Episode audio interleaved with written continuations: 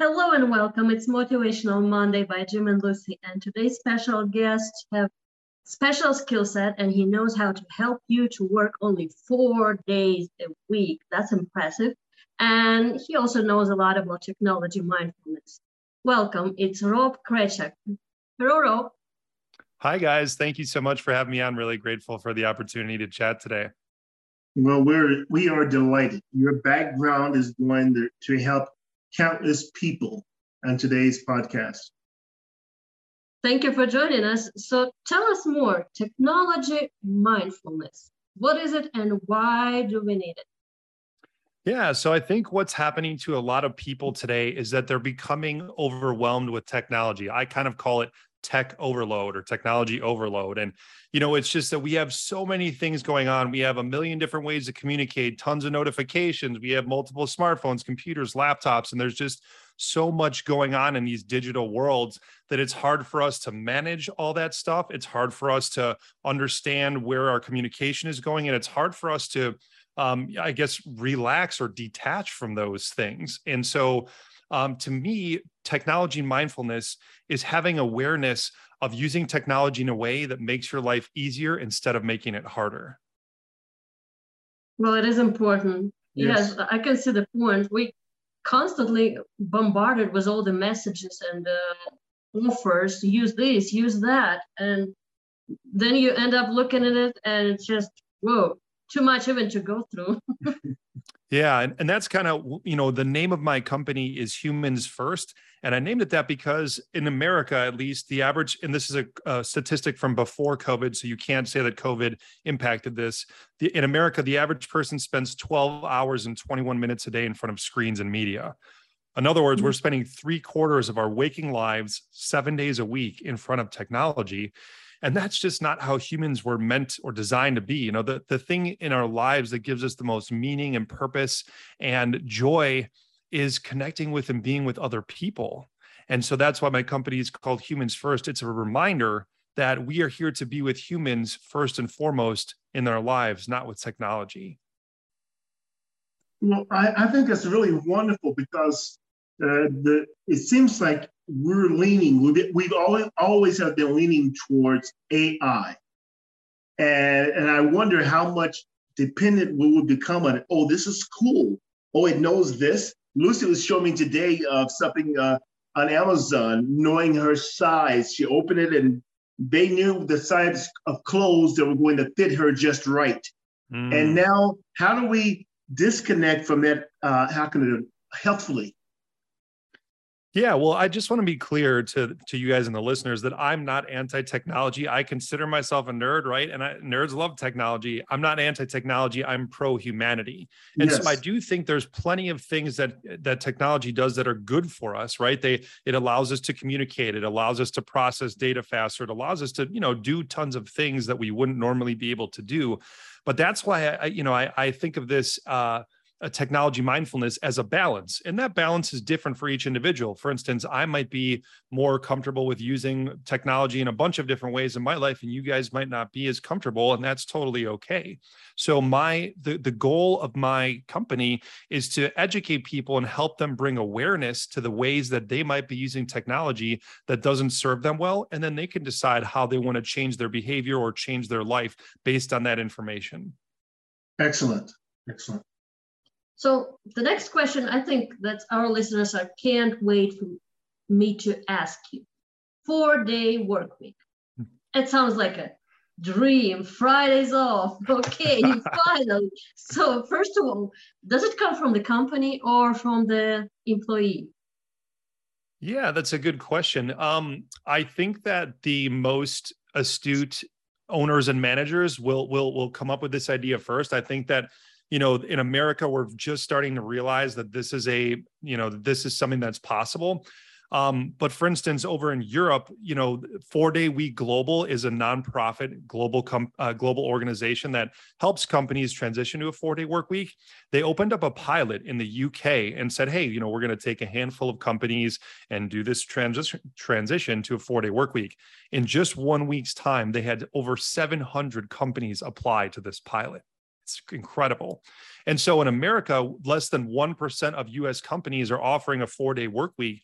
But what I think is going to happen is in the next 10 to 15 years, it's going to become the standard. It's going to become the norm. And so if a company adopts this today, well, what what does that do? Not only does it lower turnover and can actually increase profit per employee, as seen by uh, a couple uh, very prominent companies that have done this, but the other thing is, it think about what that does to your ability to attract and retain talent. Now you have this incredible employee benefit that everyone wants, and less than one percent of U.S. companies offer. Well, you're going to be able to attract the very, very top um, employees in your industry and then what does that do to the value of your company well that could be a two a three a five x increase in the value of your company because every single employee at your company is going to be an amazing employee when you offer this incredible benefit now that is actually perfect because now you're talking about a higher level of thinking another level of consciousness now rather than using a stick and a carrot approach now your employees become an evangelists, ambassadors. Mm-hmm. And uh, I mean, now the leader becomes an evangelical leader, someone that's mm-hmm. hurrahing the employees. And the employee, employees can't wait to go back and tell their friends, their even at the supermarket or wherever they meet someone, about how great a company it is to work because this culture is magnificent. I really feel like I'm part of the family. Mm-hmm. It saves yeah. money it's going to save money eventually in the company as well. It is. I mean, and, and that's what, you know, a, a, couple of the main objections, right? When I talk to people about the four day work week, the first one is, well, how could I possibly get four days of work done or five days of work done in four days? And then the second objection is, well, how could I, you know, uh, my clients expect me to be available for five days. So, like, how can I get around that? And I'll address the client issue first. You know, let's say you have a team of 10 people and they all do the same thing.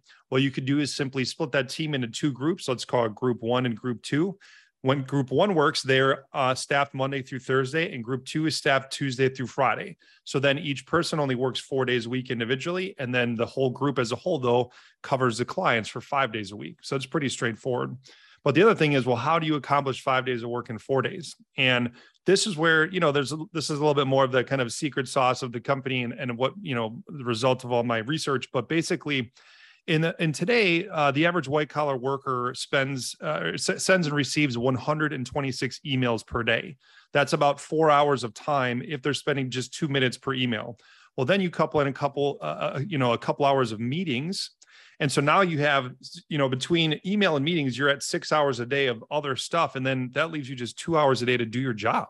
Like that's crazy. No, not most people can't do their job in two hours.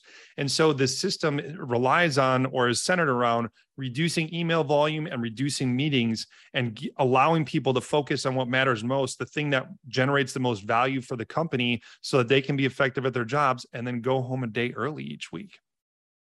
Yes. just like the newest trends I just heard about last week myself, uh, seven minute meeting limit. Uh, so yeah. just bullet point. That's it. And we're done. I love it. Uh-huh. It's great. of next question then. How about those of us who are entrepreneurs, solopreneurs, work for ourselves? Sometimes it's one person, sometimes there are a couple more people hired for um, limited, uh, like uh, part time for the same business. How can we arrange, entrepreneurs can arrange the time in order to work four days a week? Yeah, so I, I don't really think the the techniques are any different for an entrepreneur versus another person. And i actually think that entrepreneurs are in an even better situation to re you know to i say structure their life in a way that allows them to work four days a week because they call the shots right? Like the entrepreneur is usually the ceo and they're you know able to do whatever it is they want. Um, I think one of the main things that is absent in almost every company that I talk to, which is really critical, is a written standards of communication or written set of communication guidelines. They're the same thing. And let me just give you an example. So here's what something like that might read like. For instance, it would say something like, uh, we expect that all business communication will happen between 8 a.m. and 5 p.m. local time. We expect that emails are to be used for external uh, uh, communication and they're to be returned once every 24 business hours. We expect that Slack will be used for internal communication and all Slack messages will be responded to within three business hours. And anything that requires more than three hours of urgency will be a Slack phone call, and those will be returned as soon as possible. And so imagine if you communicated all this information to all your employees as well as your clients. Now, all of a sudden, instead of everyone guessing how and when and how often they need to communicate, it's super clear. And what happens is now, because I don't have to feel chained to my email or my Slack anymore, I can, you know, not check those for an hour, let's say, and focus on something and do high quality work and still be and have the psychological freedom to do that, it completely changes how I do my job, completely changes it. And so that simple thing, uh, you know, that almost no company is doing is really a game changer. And that's, I think, where a lot of it starts. Like that has to be in, in place for a lot of these other initiatives to, to take action or to be, to be possible. Well said. Well, that's impressive. I think every one of our listeners would now impressed and thinking, oh, I'm to start doing now. Not just taking Friday off because I say so, but I can arrange it smarter. And there is a mm-hmm. way. Yes. That's great. So, our dear listeners, please uh, go to Rob's website, work with him. It's humansfirst.us. You can find link in the description to this episode. Wow, that's impressive. Everybody wants four day four four day work week. So we do. yes, we do. but not everyone knows what to do about it. And we want to do it so we don't have to feel guilty that I left something on the desk that I should have I should have done. Everything is always right. I should have done. We feel guilty. Mm-hmm.